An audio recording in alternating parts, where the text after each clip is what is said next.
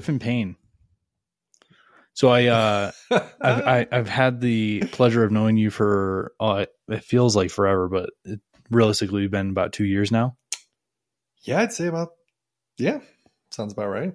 So I know, uh, I know there's a lot I know about you, Yeah, but for the, for the audience and everybody else, just, uh, I guess we'll start off with whatever you do, man. I don't know what I do, man. Um, We, we can keep company names out of it because I know that gets a little, yeah.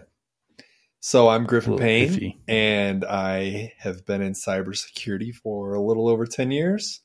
Done it all: compliance, risk assessments, penetration testing, engineering. Yeah, so I guess like walk me as, as walk me through the process of uh cuz there's a lot of crazy shit going on right now.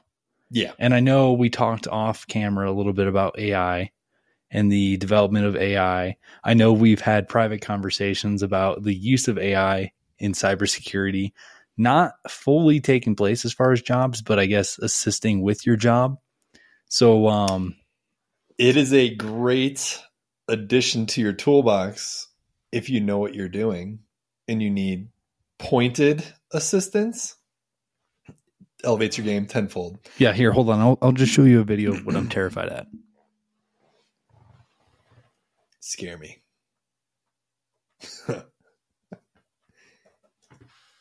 Is this a new one? What? 84. All right. Did you see the So this is Terminator what I'm terrified 7? of.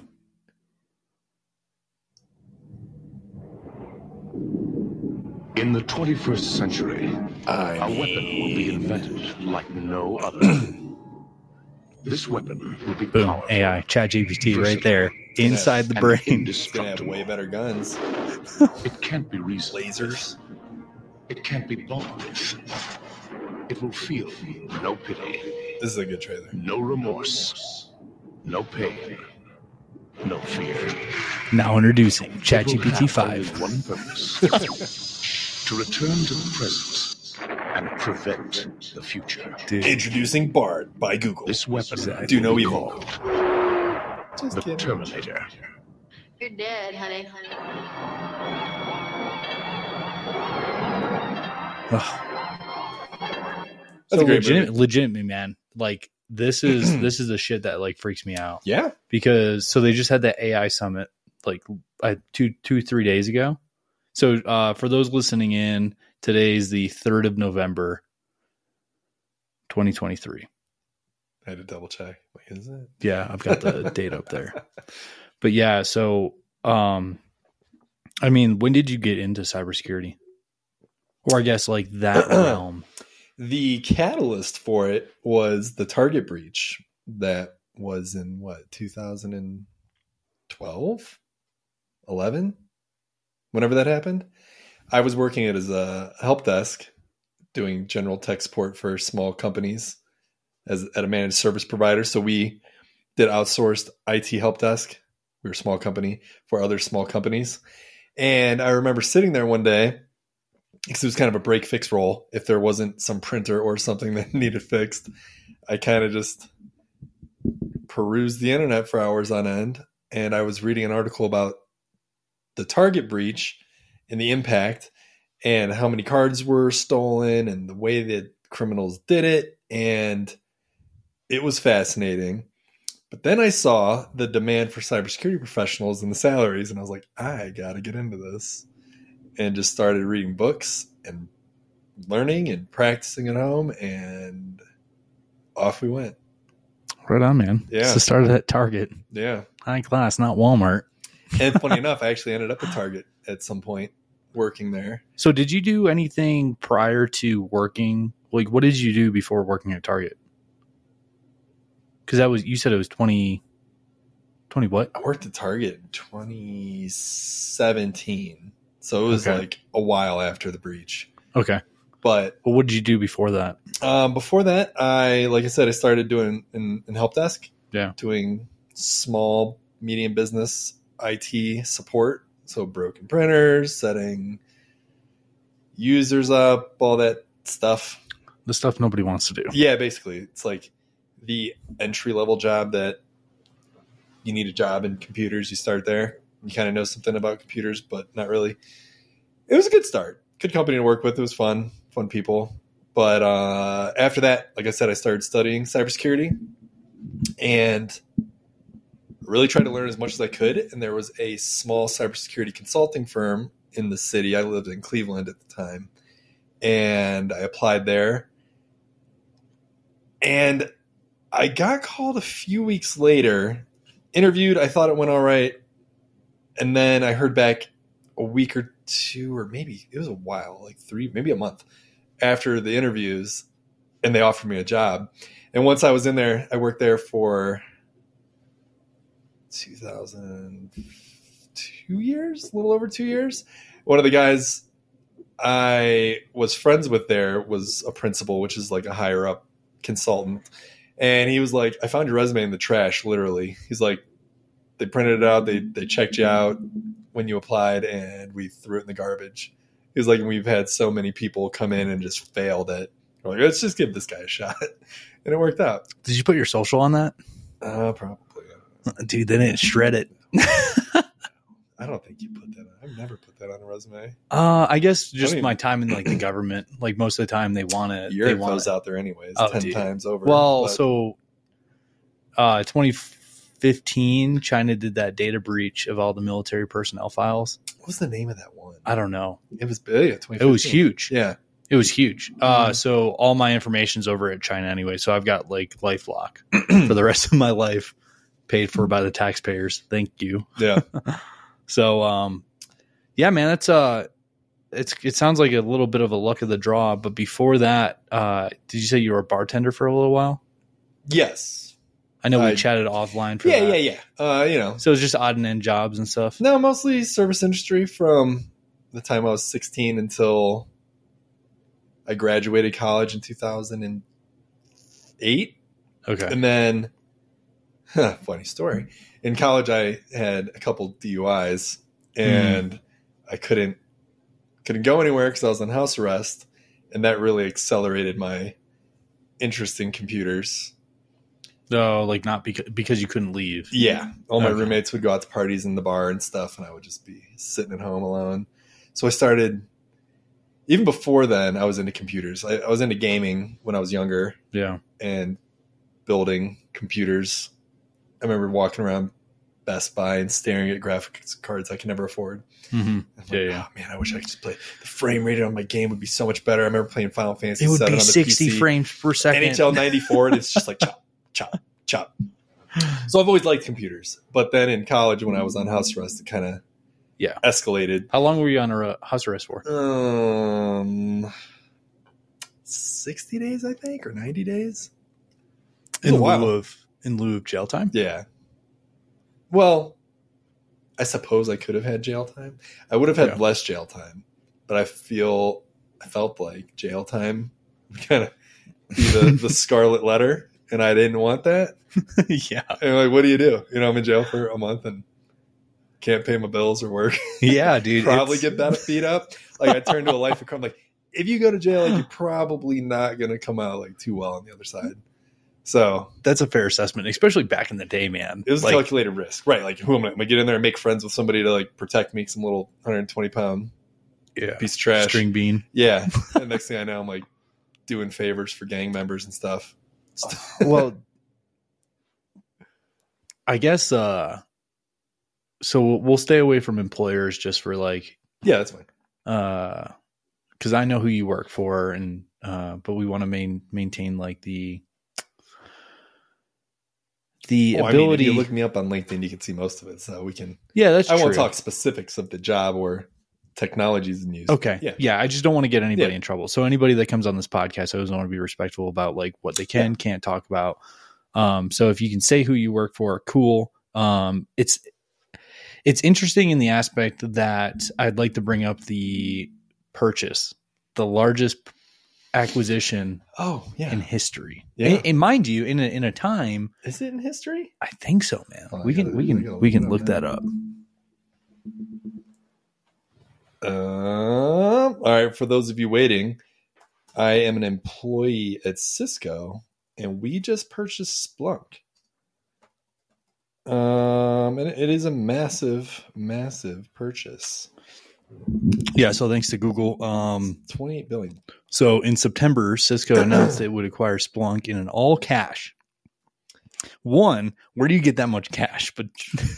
But Years so years. an all cash deal valued at $28 billion. Now, that's nothing compared to the amount of money we've been spending lately in the government, but 28 billion is a massive, massive amount of money, I feel like, for acquiring a company. You should see what a Splunk bill is. What does Splunk do?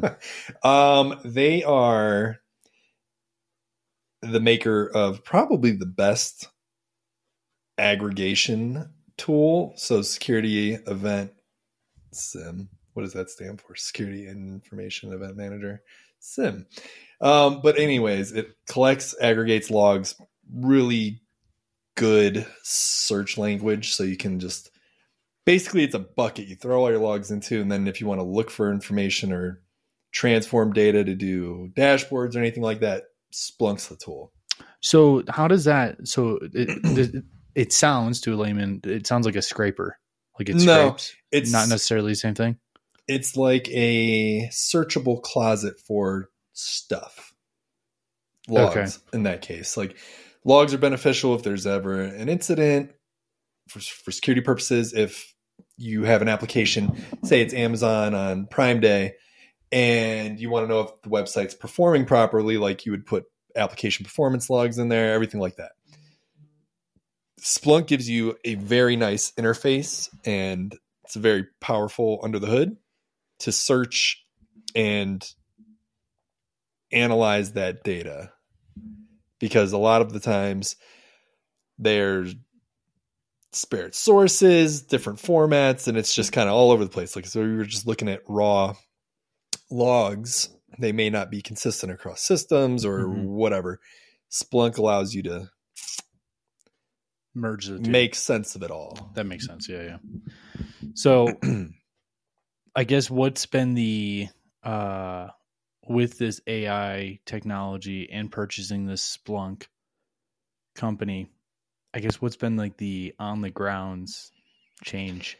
Nothing yet. We always joke though that we bought Splunk because we pay them so much a month, and we're just like pay our monthly bill for twenty nine billion, or just buy them for twenty eight billion because it's that expensive. Expensive. tool. Dang, dude. Yeah. Yeah. We, we pay a fortune, and it's Dude, that's like I just think about how much money, you know, one billion dollars is. oh, I know. But you made a, a comment earlier where you said it's not as much as the government Oh, I know, dude. It's been, But then just like, didn't we just cut a check for Israel for like 18 I don't know. billion? Let's like and, that's and like that's oh we so that's that is money. something so I, I do want to pick your brain and um where does this money come from? well you used to work for an israeli company Mhm.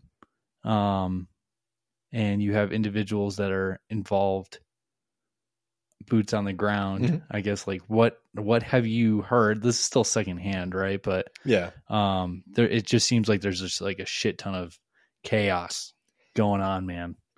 Eh, I I haven't talked to anybody over there involved since the first week it happened, but then it was, you know, like probably the most grotesque and infuriating thing that could ever happen, which I can't even like fathom, like wrap my head around, like what that would The feel attack. like. I mean, you know, it is like the equivalent of 9-11 to them yo yeah and i was i mean i wasn't super young but i was young when that happened and it didn't like the gravity of the situation didn't really hit me as now i'm a little more mature and understand things Yeah, it's you start understanding a little bit more of the geo, you know, pol- political aspect of the world. Yeah. and um, but I've got this pulled up, and uh, apparently it's less than Splunk.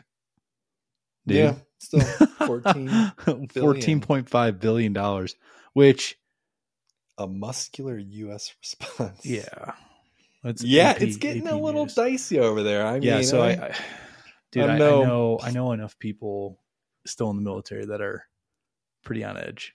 yeah. Uh, So I uh, I worked for an Israeli company and based in Israel. I was probably one of ten Americans that we had, and the rest were Israelis. So 120, 150 people. A lot of them have volunteered and reenlisted in the IDF or lending their services because everybody in Israel has to join the military right? Yeah, the at some point in their life. conscription. Or Yes, like that? I don't know the word is, but they have to do. I think it's two years, and some of them, everybody I worked with, because it was cybersecurity, most of them were in the eighty two hundred or you know the special special groups, intelligence, and things like that. A lot of them are just volunteered to go help because it's such an egregious offense. So I couldn't imagine that. You know, like right now, if something happened, leaving my family to go support your country like at this stage in my life at least but Yeah, all of them it's just like let's go dude. Well, and it's it's not like I feel bad for both sides, right? Like yeah the peep, the the innocent people of Palestine, yeah right? and it's it's like a bad apple you don't throw out the bunch and it's just kind of Yeah, yeah i don't even know I don't think there's a really good answer for it. I do feel bad for like the politicians that have to speak on behalf of it because it's not.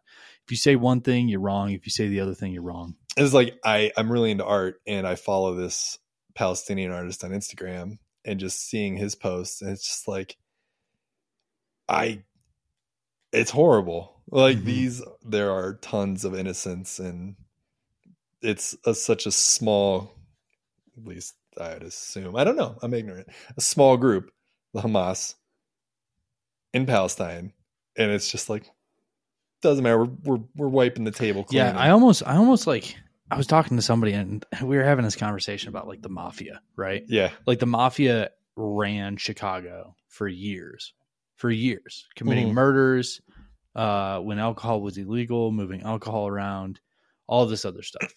and um you know you at its peak i can't imagine it had more than 2000 active members in all of chicago. Hmm it'd be like the equivalent of like blowing up chicago and being like all right we solved the problem. Right. And it's like "Mm, yeah. I don't think that's the right i don't know think We that's the right wipe answer. Chicago off the map. Oh man, and it's so yeah. I'm friends with a lot of Israelis still, and I still talk to a few of them yeah often, and they'll send me videos, and it's one was some guy interviewing. If I, I don't know, can I send it to you? We can watch it. yeah you can send it uh you can send it to my whatsapp and i'll log in like this kind of just and speaking with my friends in Israel and they're like this is why we have to do what we're doing. And it's like I mean uh, i should ask is this going to be appropriate for viewers? Yeah it's not um it's just kind of absurd. I can't find it. Is this it? Make no mistake. No no no. No. Man, I talked to this guy too much apparently. When was this? All right. Perhaps. did you find it or no No. Where is it? This is the only place I talked to him. Hmm. Well, you're editing this. oh yeah i mean there's always This is a. What the fuck? Where is it? Did it? it's no biggie It's one of Is it on Instagram? ones. It was. i could probably find it Anyways, it was um a guy with his baby, and he's talking to a reporter. And he's like, "I'm Hamas," and then says the reporter's like, "How can you raise your kid this way?" He's like, "She bleeds green." Like apparently, I don't know if that's their colors. Uh, yeah, I, I don't know. And he was like, What if your daughter strapped a bomb to herself, ran into Israel, and blew up a bunch of people and killed herself? He'd be like, I'd be so proud of her. And the kid's in his arms, like small kid. And that's just kind of So it's like an indoctrination aspect. Of it, yes. which is uh Yeah. I feel dude, I feel like anybody can fall victim to that. You know what I mean? Yeah. Like anybody. And that's the crazy thing, though. It's like I understand because I remember I was talking to him about it, the same guy, and he was like, "We're gonna wipe them off the face of the earth," and I was like, "Is that like the best solution to this problem?" And then he like shared a video like that, and he's like, "If there's, if we don't, these people, it's like Batman, right? Like." Mm. you create Batman because his parents were murdered by crime.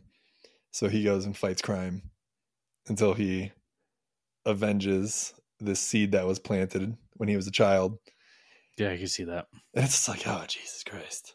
That's a hard one. I know, I know. And That's it's a, that's a hard cookie to crack. so, and man, and like the UN, whatever, is that what it was? That vote? For what? Like if there should be, A ceasefire? yeah, or like Yeah, my peace or whatever. biggest- Like America's like, nope. Well, my with Israel. my it- well Netanyahu said uh, he quoted scripture and said the Bible says there's a time for peace and there's a time for war, and I'm like, I hate, I despise when people try to use any religion to justify anything they're doing. I think it's a slippery slope, Uh, and I I, I truly think that people, uh, yeah. you know. yeah. Yeah. I'm trying to I'm trying to be nice. Like, dude, if if people know me, they know I'm like, ah, super respectful of like any religion. We're like 10 minutes into this conversation. I didn't want to turn it south this fast. Boom! yeah, Just right? like that, Let's man. dive into this shit going on. Yeah, I don't know, man. I I feel like it, there's just so much shit going on. There's like you've got you've got the potential for World War Three. You've got AI that's been like uh so what's the who's the guy that talks about the snowball effect? The snowball effect of like uh technology. You know no I'm idea. talking- No. There's a th- God, hold on, I gotta find this. Google it. No, we will search it. We're search agnostic.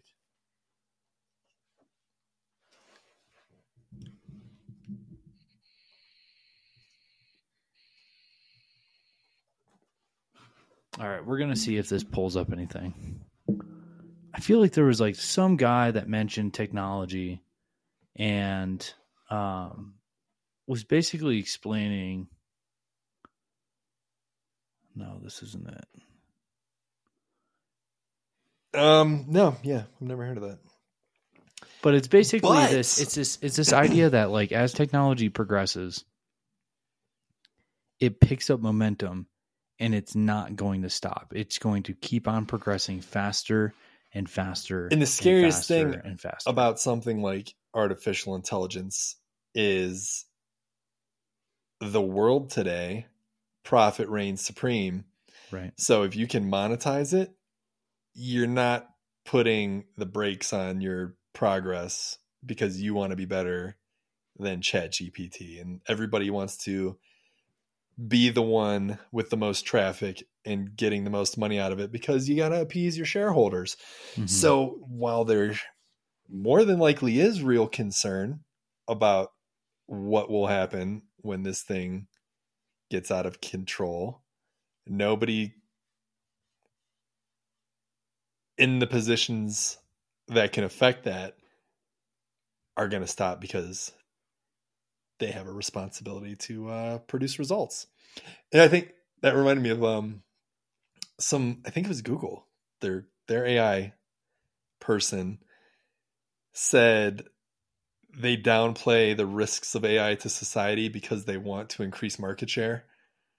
Mm. Yeah, and it's just like, yeah, Do you Again? think uh, Sam, what is his name? Sam Altman? Friedman. Altman, Friedman's the guy who just went to jail for that Oh, that's right. That's uh, crypto the crypto- fraud. yeah, Uh, Sam Almost Altman. got away with it. If it weren't for you rotten kids. You so uh no, so because he's testified in front of Congress a few times. yeah, and he they love him. He's I never watched any of it. I don't know if you there's video. I feel like but I feel like I've seen a few, but Apparently, like super personable and answers questions well, and just kills it. hmm. I wonder I wonder if he's downplaying ChatGPT. And then you got Microsoft, Bill Gates coming out saying like, no dog. Like people are saying that ChatGPT is all this other like extra stuff and it's not. I will say I, I when I first started using it, I was pretty impressed with I, I to be honest with you, how fast it like Yeah. responded. And I was like, oh yeah, I've got that figured out. Mhm.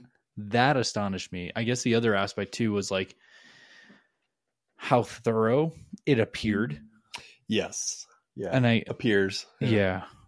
That's like sometimes people believe it like unequivocally. Like, yes, it's computer, it's right. Like, eh, it's not always right.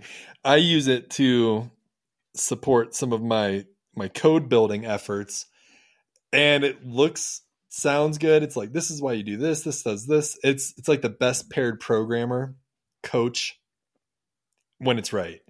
You're like, okay, I'm trying to build a function that does this in Python and I need it to do X, Y, and Z. It's like, okay, this is the package you should use for this because it's optimized for this and this is this. You try and it doesn't work. And you're like, this is the error I got. It's like, I'm sorry, let me rephrase. This is what I meant to do. This is an outdated version. like, So it's knowing what to tell it or respond to it. yeah, but it's like you told me that the first time. Why now you're correcting yourself? Like I, I don't trust you, but I still use it all the time. But it's funny. I use this for innocuous stuff now. Like I don't use. I still use random internet searches, but like the results on Google or anywhere else is just filtered or filled with trash. So, mm-hmm. Chat GPT, I'm like, hey, what can I feed my dog? It's allergic to chicken, turkey, XYZ.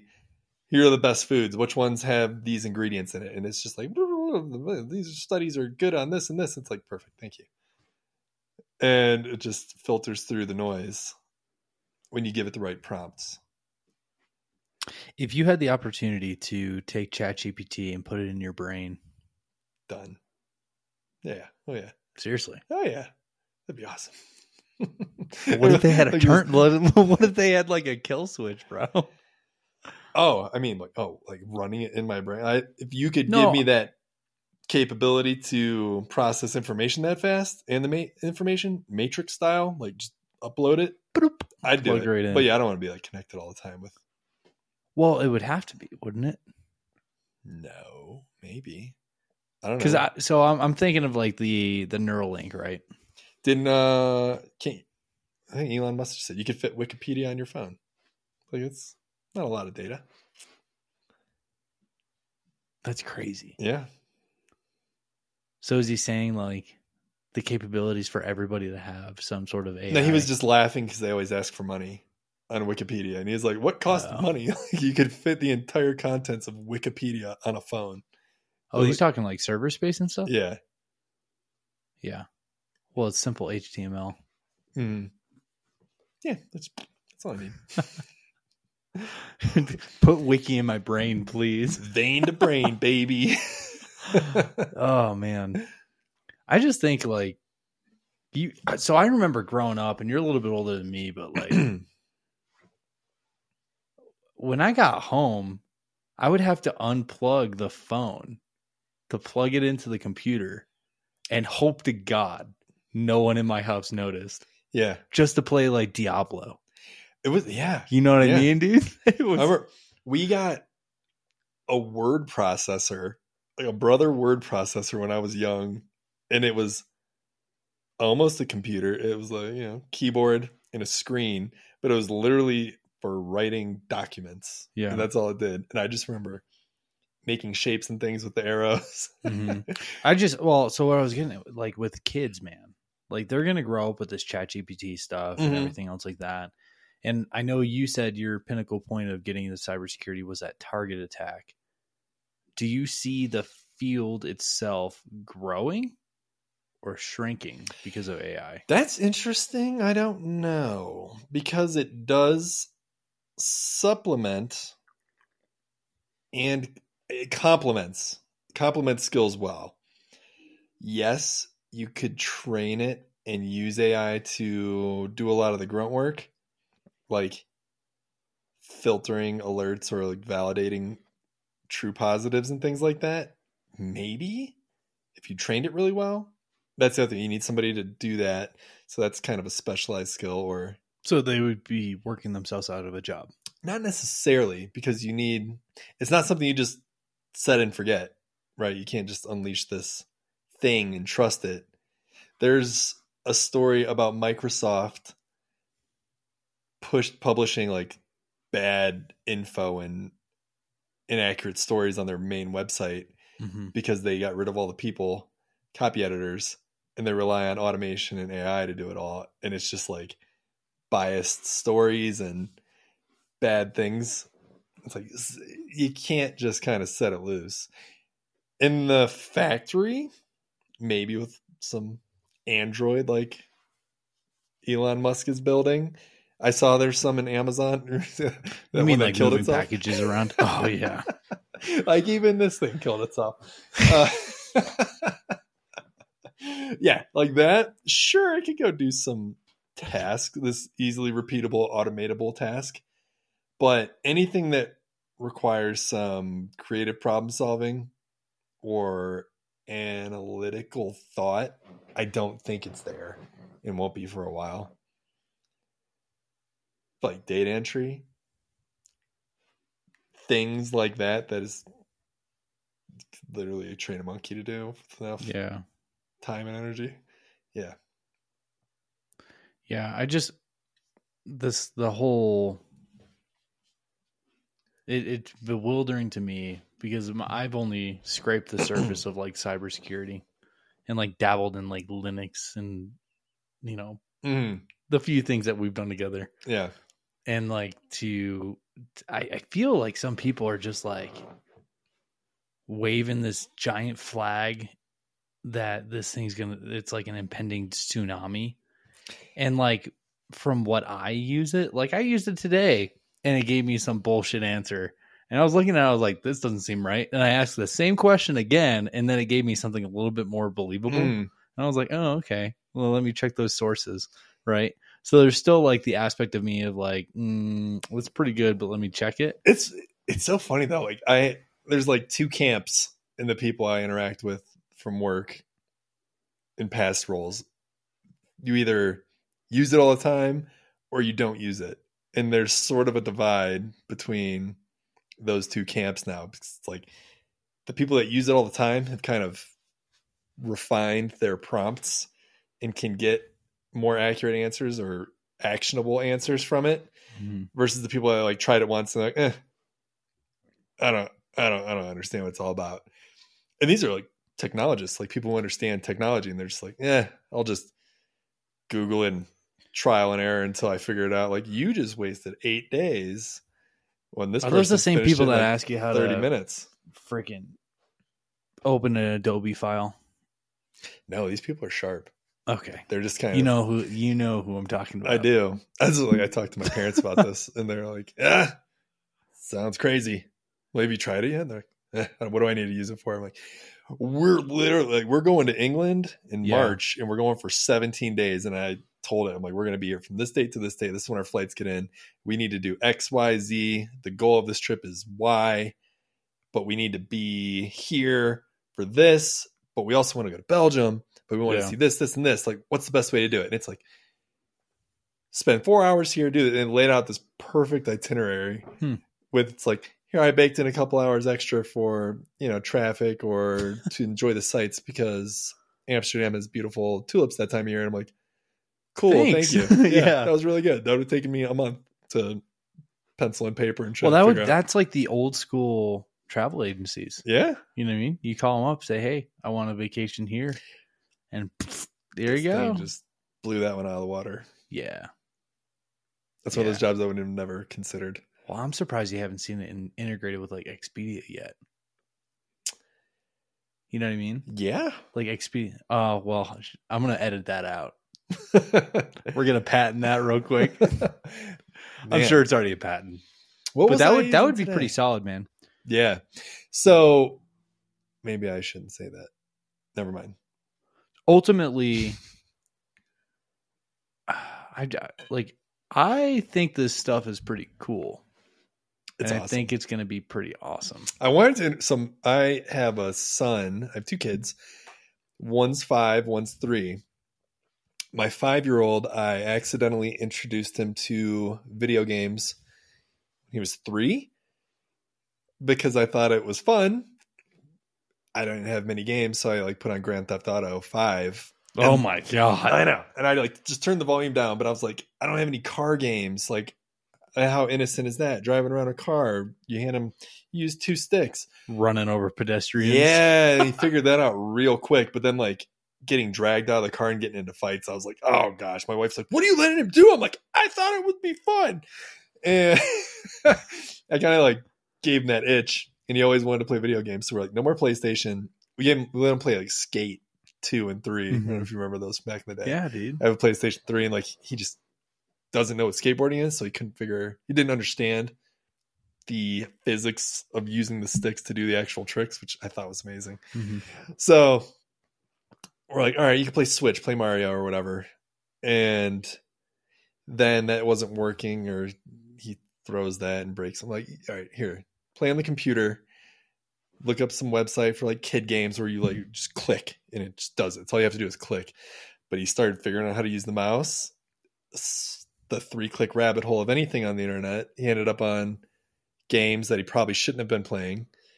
But it's a game and it's just like you know, AS You talking like the sniper game? yeah, yeah, yeah. All these like HTML5 games Yeah. in the browser. But it's just like, you know, the ASDFW controls for the arrows and then these keys. He's like, Dad, what's that say? I'm like, you know your letters. What's that say? He's like, A, S. I'm like, all right, those are the controls. He's like, okay, what's that say? Says, you better run or it'll kill you. And he's like, oh, I gotta get out of here. And he like just learned how to use the computer. And And it's probably helped him read too. and now he's he goes to Code Ninjas, which Yeah. he's super into, which is awesome. But he's that's the only thing he's ever liked consistently is playing on computers and going to this Code Ninjas where he's learning sequencing. And last week they learned about like backlogs, which is the work track or you have the work you need to do. And It's almost like you know how they say like humans have primitive instincts yes, to do things. I feel like kids because Ezra's. I I also have a young child for the listeners listening in. He's four years old, and uh, he does the same stuff, man. He like picks up an iPad or something like that. Even even the computer. I had I had it left out on the counter today, and he's sitting there. He's starting to click through the internet. Yeah. like, whoa, whoa, whoa, whoa, whoa! Please just don't. like natively understand how to do this. Like, where did that come from? yeah, and it, that's the segue. This is something, nothing, everything tangents. Uh, Yeah. I was like, I wanted to introduce him to Chat GPT so he can ask it random questions because we have a Google Nest on our countertop. Yeah. You know, hey Google, what's the weather? because he hears us saying it, but he's like, Hey Google, can you play whale noises? And I'm like, you should talk to Chat GPT. That'd be pretty cool. You can ask it anything. And God, dude, that's like almost like a genie in a bottle. I know. You know what I mean? Yeah. But then Could you I imagine? So I saw I saw like uh a, a phenomenal Instagram reel where it was like this giant rave with lasers, fireworks, bass drop, everything. And it said like, could you imagine pulling someone from 1800 for 30 seconds and dropping them in on this rave? We're under attack. Dude, bringing somebody from 1984 in that just saw Terminator, like lasers. Yeah, oh my dude. god, they're real. Yeah. I don't know where I was going with that, but like it's just the progression of technology is literally mind-boggling to me. And like the more the more I like read about shit, the more I start realizing like uh fundamentally like quantum physics and Mhm. all this other stuff. You know I'm super huge into reading those articles. Um I, I I read the articles and I read the uh, the abstract of the scientific journal of what it's from to make sure it's peer reviewed and all this other stuff and not just stuff off the wall. Mhm. There's a lot of there's still a lot of theoretical stuff with quantum physics, but there's some provable stuff, right? And uh, uh, Neil deGrasse Tyson just had like some speech or something like that with this with this dude that's like super into quantum physics. And he was basically saying like the more i dig into the science of reality what we see as reality the more he sees computer code. There was some article by some doctorate student that sort of it didn't prove it, but it like was pretty yeah i think a lot of with uh, this being a simulation because of some I don't remember what it was, but I, we had. I think it's a lot before. of I think it's a lot of like I th- they always say material science is, is what is stopping us from obtaining a lot of things. Mhm. I also think material science is stopping us from being able to observe all the things that are going on. I don't know what you mean by material science. So, uh, a perfect example is like we have theoretical elements Mm. that we can make, but Yes. materialistically, we don't have, like, we don't have them.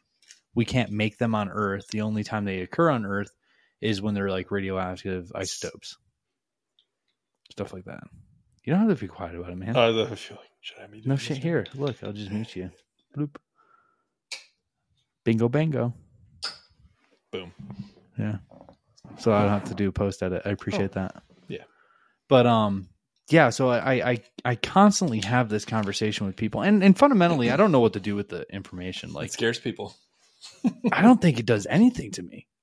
How do, how does it make you feel? If if if tomorrow we came out and we found out we actually lived in a simulation, what would it do for you? I'd be real curious how to get out of it.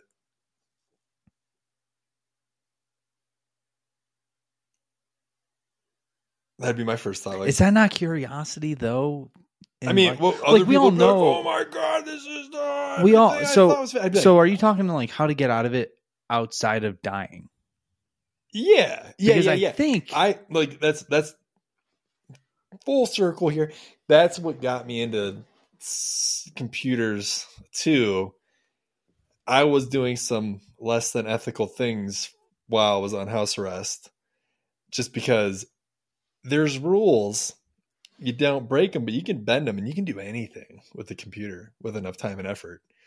And like that, this is in fact a simulation. I'm like, wow, I can cheat code. How do I abuse this to enhance my position for whatever reason? And I want steak like in the Matrix, right? Oh yeah. Yeah. Like, I'm tired of eating this Yeah. shit. I just want to sit here and eat steak. like the Grand Theft Auto Chico, like boom, nine nine nine nine nine in my bank account, like done. yeah. Car boom. I don't know, man. Like the the question for me that comes up is not like how do I leave, but like what is the purpose? Well, I'd get to that eventually, but just like think like the Matrix, like Neo when he's trying to jump the building when he first figured out That would be pretty about dope. the Matrix, like yeah, if you can, oh, I can bend the code. use these rules, right? Like I want to fly, I want to disappear, and that'd be cool, man. We have a little fun with it first for you. What's the bigger picture here? I don't, I don't care. Well, maybe that's just like you know human inquisition. Well, that's where you we're kind of fundamentally different. We've had these conversations before. Yeah. You're you like to think. You just want I'm you just want money. Nah, no, I know. Easier. I just try not to cloud my mind with things I won't be able to figure out or Well, dude, and that's the thing. is, like, theoretical for me. I'm just like it's I do realize at the end of the day that it does nothing. Like yeah. if I I'm find out about enough. I don't. if I find out I'm in a simulation tomorrow, I still have to pay taxes Right. in this simulation. If I don't, the IRS can come banging on my door. what if you don't have a door? What you saying? If I could like you put in the cheat just code, be and all like, it's just walls. guess what? Just the wall. You can't get in. That sounds dangerous, bro. That sounds like a recipe for The Sims where you build a fireplace Right. and put a bunch of wooden chairs, and you're like, Exactly. mm, "We're about that haunted house." Oh. Oh, dude. So I was I was talking to another friend of mine about this that uh that does uh philosophy. So I know it sounds weird. There's not too many philosophers nowadays, but uh I'm hoping to get him out here at some point. He lives in North Carolina. And uh but I was talking for a living. he owns he's a uh he's what is he at?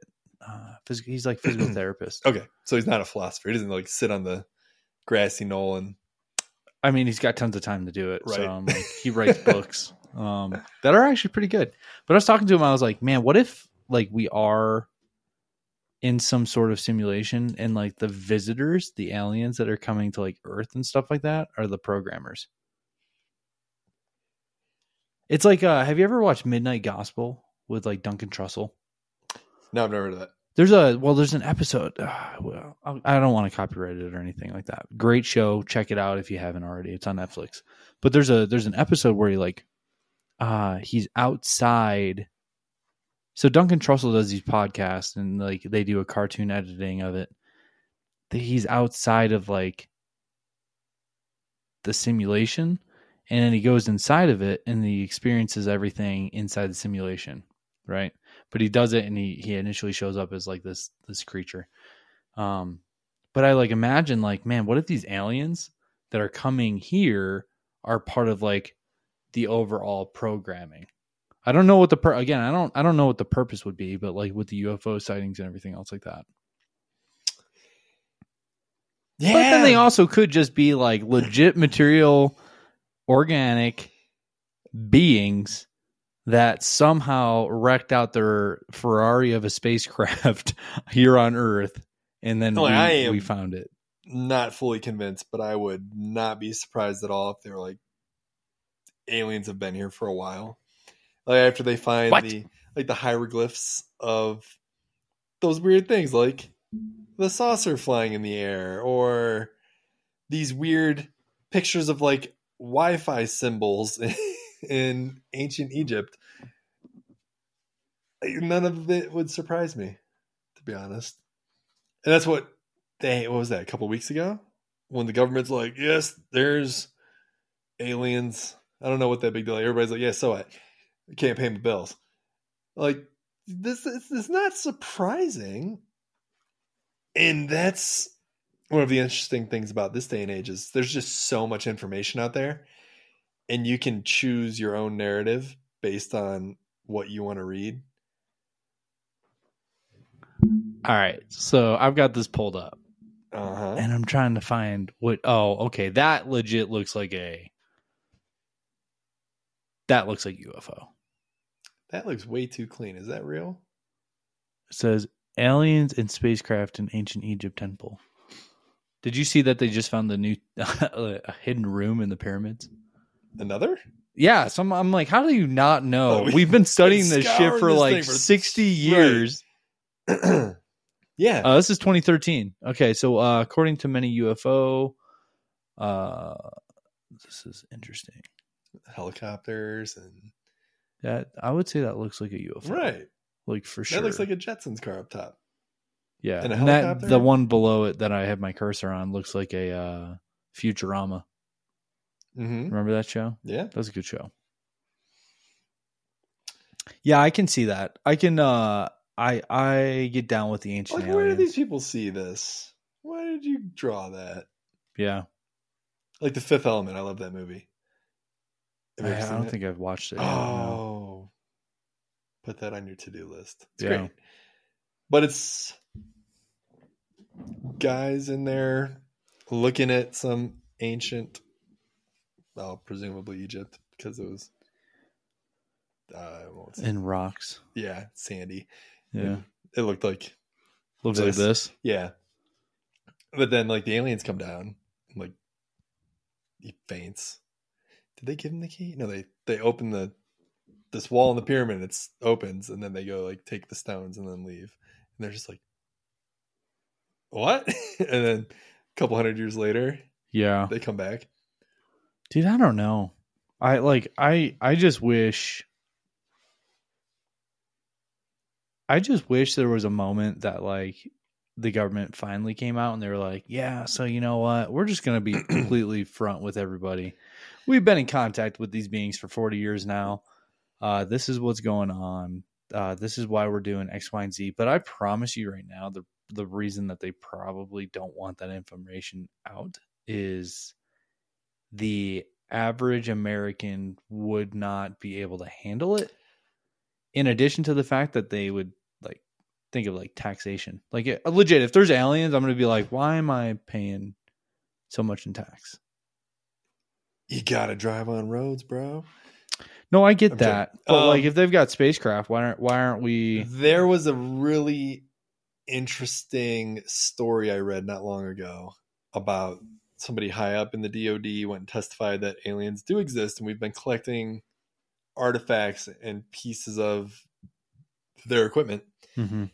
and it's been happening for a long time. The reason they didn't publicize it is because they didn't want to turn it into an arms race of everybody rushing to the crash sites to collect the equipment to reverse engineer it, weaponize it, Hmm. create this superpower versus superpower with alien technology. It was a good read. I'll have to send it to you. But the person sounded so credible. And I didn't I could I could see that, man, but like at the same time, like I guess if you're dealing with technology that can warp space time, and some of the other things where they were like, we have no idea how this thing works and we don't even know how to start reverse engineering it. yeah. Well, there's a. Uh, I'm drawing a blank on his name. There's like right, an alien like a spaceship crashes. You think they use Phillips head screws? I doubt it. That's a good point. the fuck do we open this That's a good point, dude. You'd have to make new tools just to take that shit apart. They probably have like real smooth, flush panels and stuff. Just like, uh, Bob Lazar. That's the name. Bob yeah, I Lazar. know that name. Yeah. He worked out at uh, Oh. S4. There was a documentary on him, and Yeah. didn't he get caught with child porn? And I don't know. was that that guy? No, I don't know if that's. I don't know. Here, we'll Google it. That's I want to be very careful. Like, we're gonna we're gonna Google that real quick. but it's funny. from what you, I- you uh, disclose so too much for- information. From what I understand, he was discredited You very much. being- so I don't think he was that guy. You end up being a pedo if you know too much. I don't. Coincidence? I don't think so. Edit that out. I don't want to say that. I don't want to be next.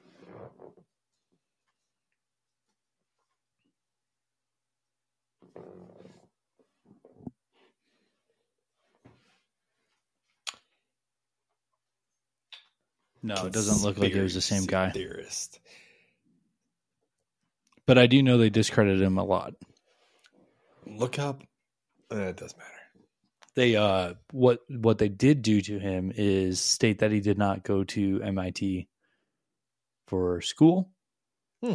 and all this other stuff that were provable. Oh, really? Yeah, the government like wiped out their records and stuff. It's funny how they can do that. Yeah. you don't exist there. Yeah, I uh I don't know, man. I the the UFO going back to like there's so much shit going on. We got we have an economic crisis that's facing this country that's going to be insane. Uh we have the housing market which is kind of tied to the finances, right? The Mhm. economic problem. We have AI that's going to revolutionize the way we live, let alone like cybersecurity and everything else like that. Um, and then we got the government coming out saying that we have uh, spacecraft that are not of this earth and non-human organics or bi- uh, what he, biologics is what he said. And so we got all this stuff going on. It's just it's it's There's a lot going on. It's pretty overwhelming yeah. And like Elon and then Musk- like oh so uh sorry to cut you off but like uh i was just out at las vegas like a couple weeks ago right and it was right after the mgm hacking did you see the sphere? i did yeah that is why that is wild dude Yeah. Like that U2 I- concert. I was like, what? oh, was it inside? Yeah. I didn't go inside of it. Well, I know, I know, I know. I, know. I was just asking if you saw it outside, but like they just opened it a couple weeks ago. Yeah. Have you seen the concert though? Like Yeah. footage from inside? It would melt your brain. That's what I'm saying. Bring somebody Yeah, from yeah. 1800, drop them in there 30 seconds, and then send Bring somebody from right now. You take them in there. There's going to be seizures galore in that place. Yeah, that- it is It pretty. is insane. From the outside, it was it was pretty wild. But um, I remember walking uh Caesar Palace's MGM, and are they are they MGM? Is Caesar MGM? I think MGM is a thing and Caesars is a thing. Caesars sure about Entertainment. No, they're different. Which is why one paid and the other didn't. Uh, Which is funny. Yeah, talk to me about that because to you, you've got you've got more info on that as, as far as like what happened. It's just such a I'd call it a routine attack because and it was I believe teenagers that did it. It's so not hard to pull off a good cybersecurity attack. So walk me through what happened. So MGM is uh, for people listening in casinos out in Las Vegas. Uh, Caesars is not part of MGM. Uh, I don't know who is, but I remember going to a few casinos and they were still hit because you casino hop. If you go to Las Vegas, you you bounce from one to the other. Yeah, they're all kind of there's there's like three or four big owners Mhm. of all of them now. Um, but anyways, there I don't know all the details. I only read like snippets and once I like saw the initial point of entry hmm for the attack, I was like, What was of it? course. Called the help desk on the phone and had them reset a user's password. So the teenagers researched employees, found somebody, probably on LinkedIn or something like that, called the help desk pretending to be this person, and knew enough or was friendly enough, and the help desk people gave them access, reset their password, whatever it was. Again, I didn't read too thoroughly into this. Uh, and then just once you have an initial foothold, it's usually not that hard to pivot through, find other networks, and just run rampant. So how does that work going from like the aspect of getting in? So are they accessing like ones and zeros? Are they getting No, no, no, no. No, it's like say like it's a Windows computer, like you're using right there. There's a local administrator account on there that is not always disabled on corporate systems. So you log in, you get your user ID reset from the help desk. You log in, you can't do administrative things on this computer, but the account exists. You can dump that stuff from the computer, crack the password, or just elevate privileges with various tools. Then your local admin then you can do other things. And if you're on a domain which is kind of like a corporate managed network of computers for mm-hmm. the non technology folk so a domain is a way to control all the users and everything. It's like kind of a centralized repository of users groups access and authorization throughout the company. Mhm. if this computer's joined to the domain you could probably find do- other domain users passwords on your computer So you just hop from one to the other to the other yeah to the you just keep getting creds cracking them because they they store them they're usually encrypted you can dump clear text credentials though Mhm. but you just find credentials, use them somewhere, wherever you can use them. You go there, look, see what credentials you can find there. Eventually, you're going to find a domain admin, and you have the keys to the kingdom. And then, oftentimes, people are bad at setting up trust relationships between different forests in the domain, which are like different sub domains under a big enterprise. And it's you just walk around freely. it's much. hard as IT security is hard. It's not easy to pull off really dialed in security. Like there there's always a way with enough time and effort an attacker could figure something out. but usually they get caught. That's the goal. Hmm. Detection is the goal. You want to set as many tripwires as you can to raise alarms as soon as things start happening that shouldn't. When you go undetected for a few days, weeks, months, nation states are very good at low and slow and living off the land, Sure. which is using tools that are just built into the computer that don't raise alarms. That's where it gets scary. But these ransomware gangs and cyber groups now are usually like teenagers and And what are you doing right now with Cisco? security Like- engineering. Okay, so walk me through, I guess, like uh what that entails day to day and how do you feel working day to day? Uh, there's development teams that are building applications, tools, systems, environments that Yeah. other teams and people consume. So like like a metrics application that tracks usage of something. We will build modules that will help them do things more securely because it's pre-built, hardened. Like we've done our homework on this. It's been tested. It's used throughout the company. It's been approved by, you know, security and trust organization and compliance and everybody else. This is the official way to do it. We align what we do with the policies and procedures from higher up legal, corporate, Sure. our standards and things like that. And then we push these baselines and secure images and things throughout the organization. Okay. And then day to day, it's building new things, new integrations, like testing new tooling. So building as in like writing the code Yes. for the system to Mhm. actually perform a function. Mm, some people do, yes. I usually do like tooling integrations and things like that. So say like we got a new tool to protect Oh, okay. something, I will build out how that's going to be deployed in an enterprise. So instead of walking up to a computer and installing something on it, everything's in the cloud now.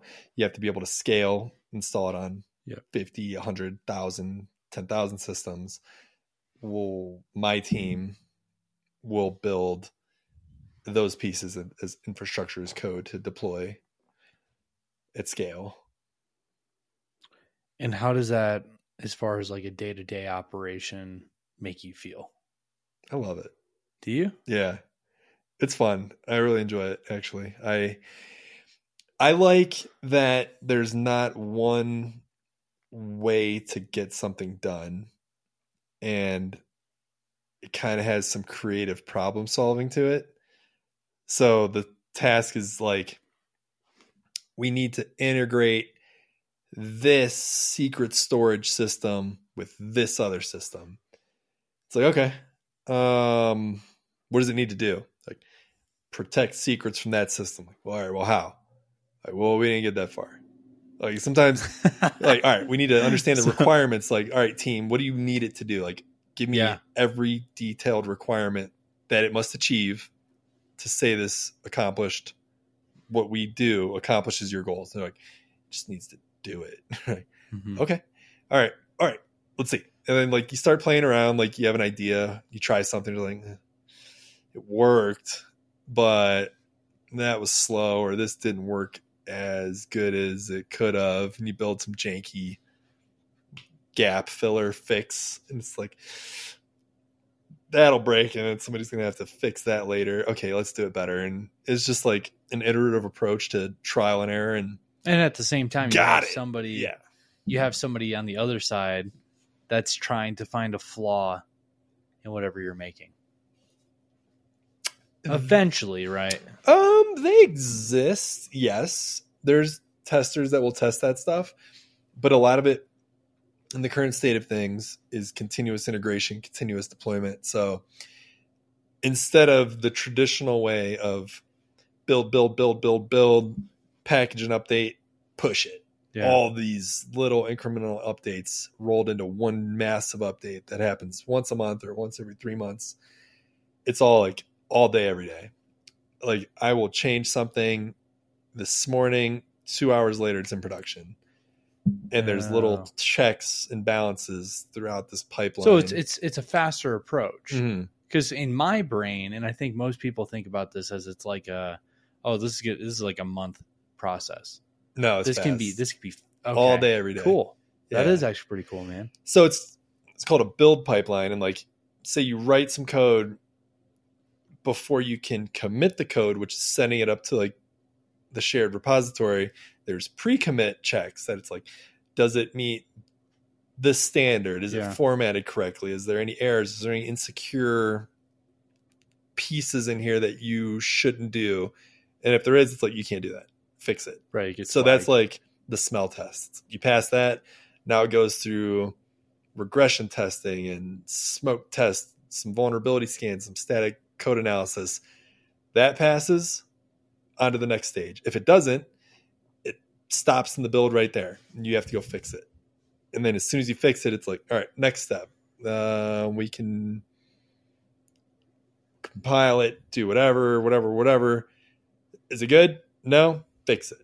Is it so it's it this is good. constant back and forth, it's kind of like but it can be fast. it's like watching um like traffic flow if you Mm-hmm. are doing a bad job you just happen to every red light and you stop and you have to fix it and then the light turns green but if you're just like you nail it it's like green light green light green light and then you're on the highway and it goes That's a good analogy. mm-hmm. I Yeah, think that that, just that came to me. analogy can be used a lot. that just came to me and it's like it kind of makes sense Yeah. Yeah, nothing's more infuriating than hitting a red light. yeah and then getting every red light and it's like and hit another red light, and you're like, dude, but it's even worse I need like to I be hit at the this red light place. now I got to pull over and figure out why this light's red. Right. it's it's not a great analogy, but that's the process. That makes sense. Yeah, So the I think it I think it properly explains like how the feeling is. but it lets you move fast, and like the motto on our team is, like Facebook, I think was the coiner of this phrase, like move fast, break things. yeah. Ours is all gas, no brakes. Like Yeah. go. If you break things, we fix it. But as long as like if you're breaking things, you're trying Yeah. things and Yeah, You're getting you're stuff done. pushing things to the Yeah. limits, man. I had for a long time, um, like perfectionism, paranoia. Like I can't let that go because somebody's gonna see it. and like this sucks, so I got to make sure it's dialed in.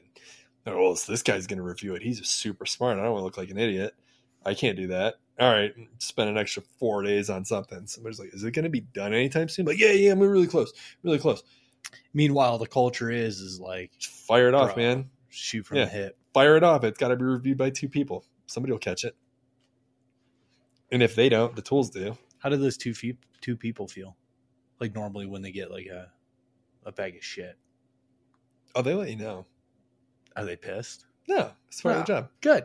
And they're, they're no, help. that's a good culture. and it's there to that's help. a good culture. right. And like, I've become friendly with a lot of like super smart people here, and I'm like, uh, I don't know what I'm doing. Like, just commit it, see what happens. Okay, and it's Yeah. just like, fail this check.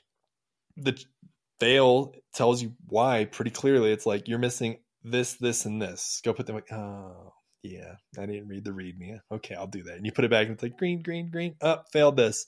It's like, oh, I forgot to do the format. Okay, you fix it, and it's like, and hits the next steps, and then it goes, and they're like, then it can be reviewed by somebody else, and they're like, They what is this doing? else, yeah.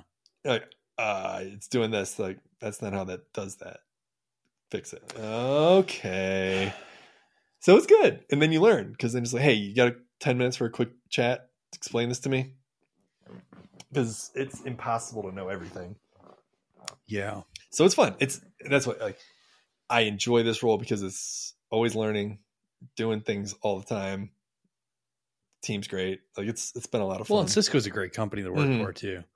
You know. a lot of my other roles i think we've talked about this like i always got pushed into sales Yeah. because i was comfortable presenting i get excited about talking about technology and like what i do hmm so everybody's like you're so enthusiastic and the customers just love it like yeah but i'm not trying to sell anything and they're like but you don't have to try you just sell it through your enthusiasm it's like i don't want to do that "Bah, you're not technical. People love you. It's fun. Like you love talking to people." I know I'm not really that into it. I like solving problems and like working on my own and talking when I have to, not because I or not talking when I want to, not because I have to. Like that stage. it's a different fright- yeah it's a different requirement man Yeah. like when you're sitting there and you're like in front of people for fun Mhm. it's like that's that's cool but like Yeah. when you start saying like especially when they give you details like hey talk about this this and this Yeah. like man that's not my style I- you know what i mean I, like I thought about inviting him or having you or talking to you about inviting him to a podcast one time. what's it, A buddy it? I worked with, um, or used to work with. we can chat offline about it Yeah, but we were similar situation. Like both understood the technology, really comfortable presenting and talking in front of audience of whatever level. Like some of the people I've worked with in the past are like, "Ooh, he's an executive. I can't, I can't present there. Like, it's just a dude, man. Like, who cares? Yeah. He, he's gonna go home and take a shit too. like, Yeah, it's true. It's, it's fine. It's not Yeah. that big of a deal, and it's thirty minutes. Like, and you just walk off stage. You never see this guy again in your life. Who cares? Yeah, I do tell people like because in the new role that I have with my job is uh, I do a lot of presentations and I and I tell people pretty frequently like we're all gonna die. Mhm. No one's gonna remember your mistakes during this meeting. They're just gonna remember what you're trying to tell them. And you'll never get that out of your own head though. Like, oh, I know, yeah. what if I say this wrong? Then I still I get stage fright. Like before, I've presented so many times I can't even count. And right before it's my turn, I'm like borderline panic attack, and I don't know why, but uh, it's funny. I work from home, and in the prior roles, but when I got pushed into these more sales centric roles, I would have to present to customers, and I would be on mute before my turn is about to come, and I would just be like, "Ooh, rah, rah," like these guttural, like, like caveman screams to like get as much energy out as I can to like baseline myself. My wife would like To be her head in and calm. like, "The fuck are you Christy, dude, I just imagine Christy like coming in like Carter's like, "Is Daddy okay?" Like, I guess so. his hemorrhoids are bothering him again. and I come out, she's like, "Fucking idiot! Like, you can't say her own name." No, I can't because like once you get through that part, I can talk about the work stuff all day. I just, Yeah, I'm Griffin. yeah. It can be hard, man. it is. Um, And a lot of it's imposter syndrome. Uh, a lot of people in the field I'm in feel like they're no good at it. And it's funny. I can It's see like, that. why? I I'm the same way though. Like I don't like talking to some people on the team. It's like that person's way too smart. Oh, I don't know. like, we talked about it. Yeah. Like I don't look stupid. Yeah. Yeah, I think if somebody's okay to feel uh, like so I I do jujitsu pretty frequently and and like I was told by higher belts is when you go to jujitsu you have to be comfortable with feeling like you're a fool. Mm. Like that is just part of the learning process. You're not gonna be good if you don't, right? No, and then like even even like black belts will say like, yeah, there's still some things that I like I can't I'm not I know what to do, Mhm. but when it comes down to doing it, it's like for whatever reason the the thing the chords aren't crossing. yeah. Um so Like Matt and I met at Krav Maga. oh god. And it was funny though, like Yeah. when we met, we immediately started pairing together often and as much as possible because we were helping each other. We were good training partners. But like that's one of the things. Like some of the people would never ask questions like, this doesn't make sense to me. Why are we doing this? Or what if I did this? Or why am I what should I be doing when this happens? Other people are just like Yeah, okay, I'll, I'll go do this. like you're not learning if you're just like going through the motions and not understanding the the why, Yeah, it is the how.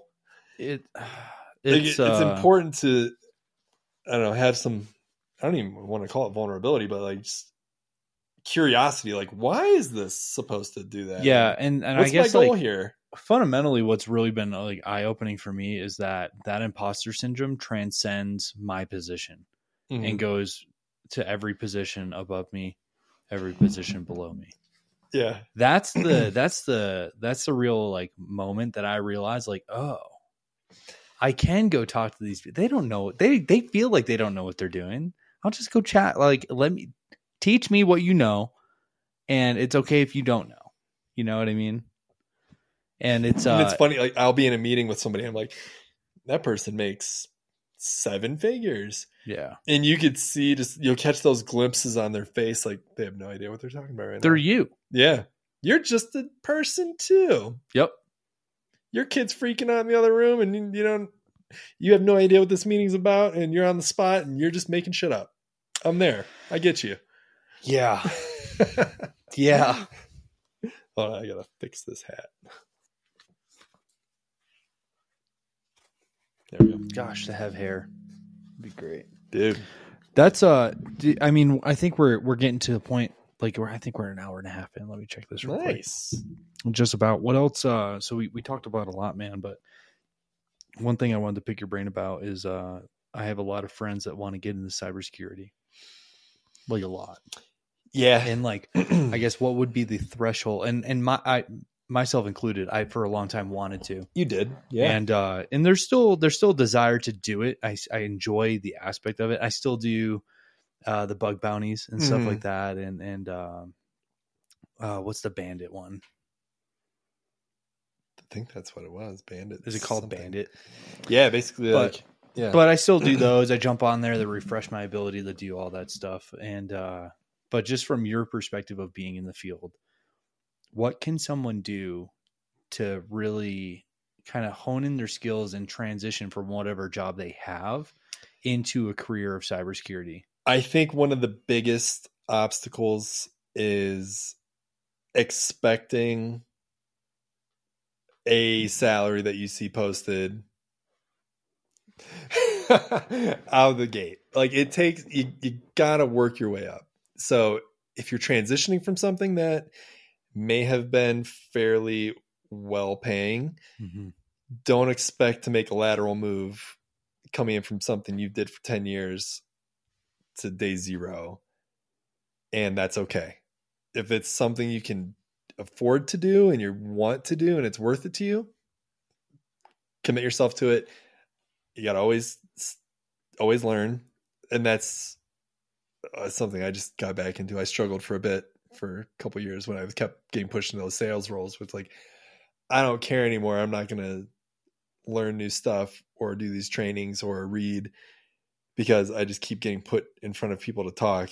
And when I got back and when I got into this role, I'm like hungry again and it's Mhm. fun. And the last two months, like five nights a week, I'm reading and practicing, and doing labs.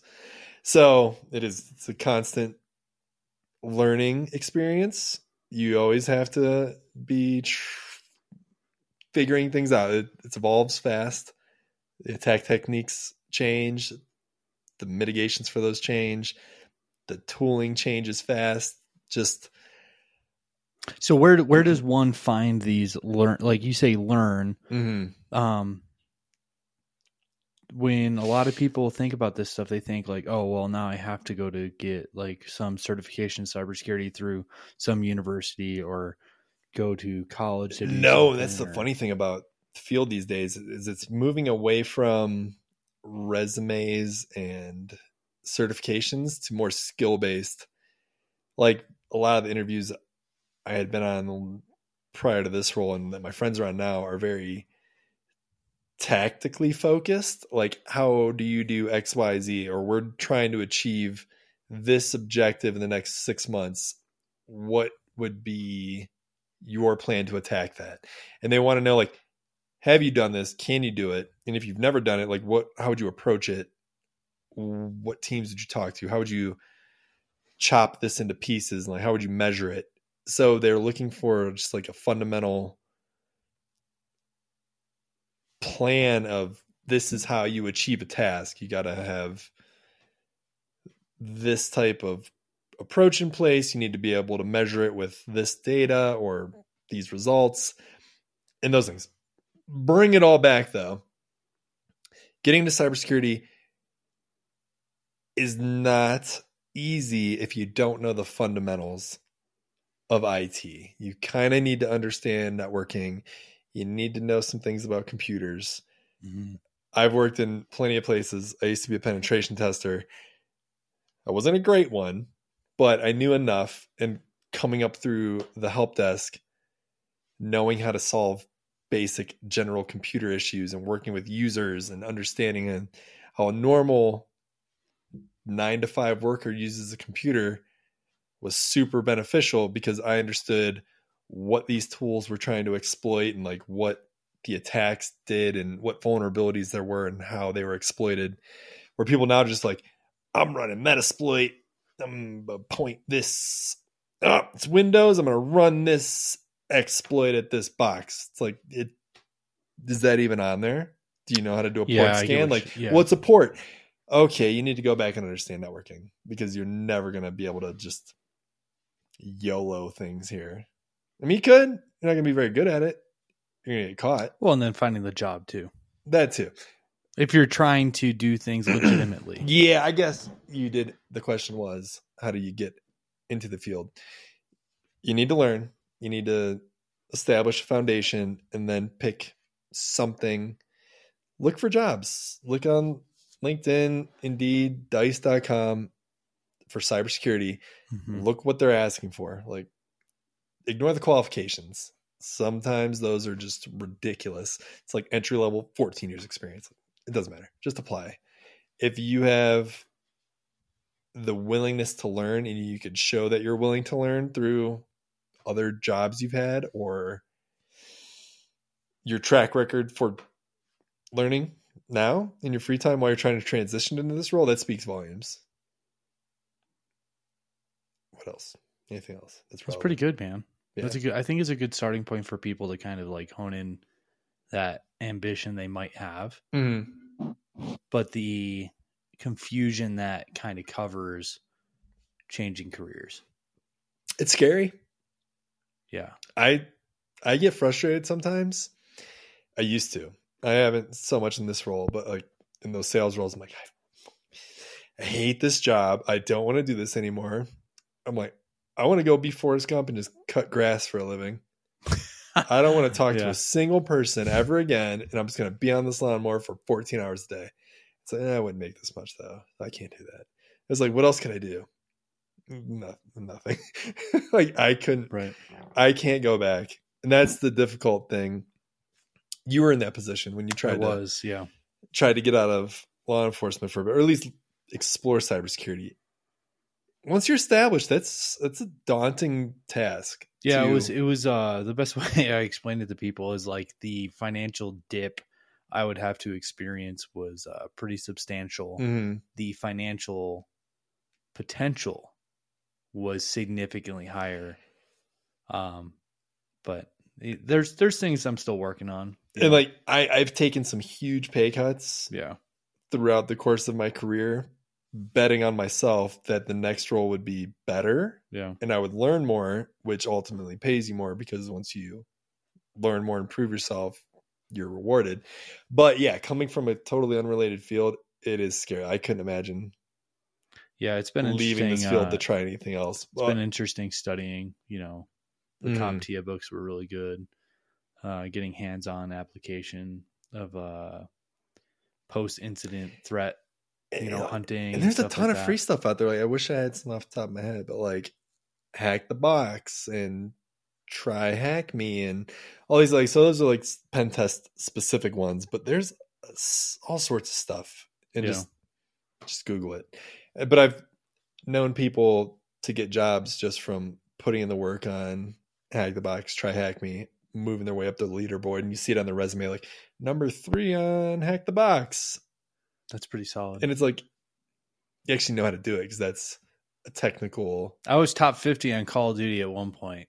Just Dude, saying. esports Don't want to flex on these people, but yeah, it's a hard flex. put me in the league. Yeah, exactly. Well, dude, I really appreciate your time and coming on, dude. Like this has been it's been wild. This It's first fun. first one, it's uh Yeah. I know it, it's a little cobwebs and stuff like that, but I appreciate you uh jumping at the opportunity to be the you know, the sacrificial lamb. I had a good time. Yeah. I'll do it again. Yeah. And I mean, yeah, it's uh, it's Friday night. It's a little late. It's been a rough week. Um, I was a little nervous to come on here because I'm tired and I was cranky all week. But I had a good time and would love to do this again. If Yeah, you ever need a Yeah, A I appreciate it. Yeah, dude. Well, thanks everybody. Take care.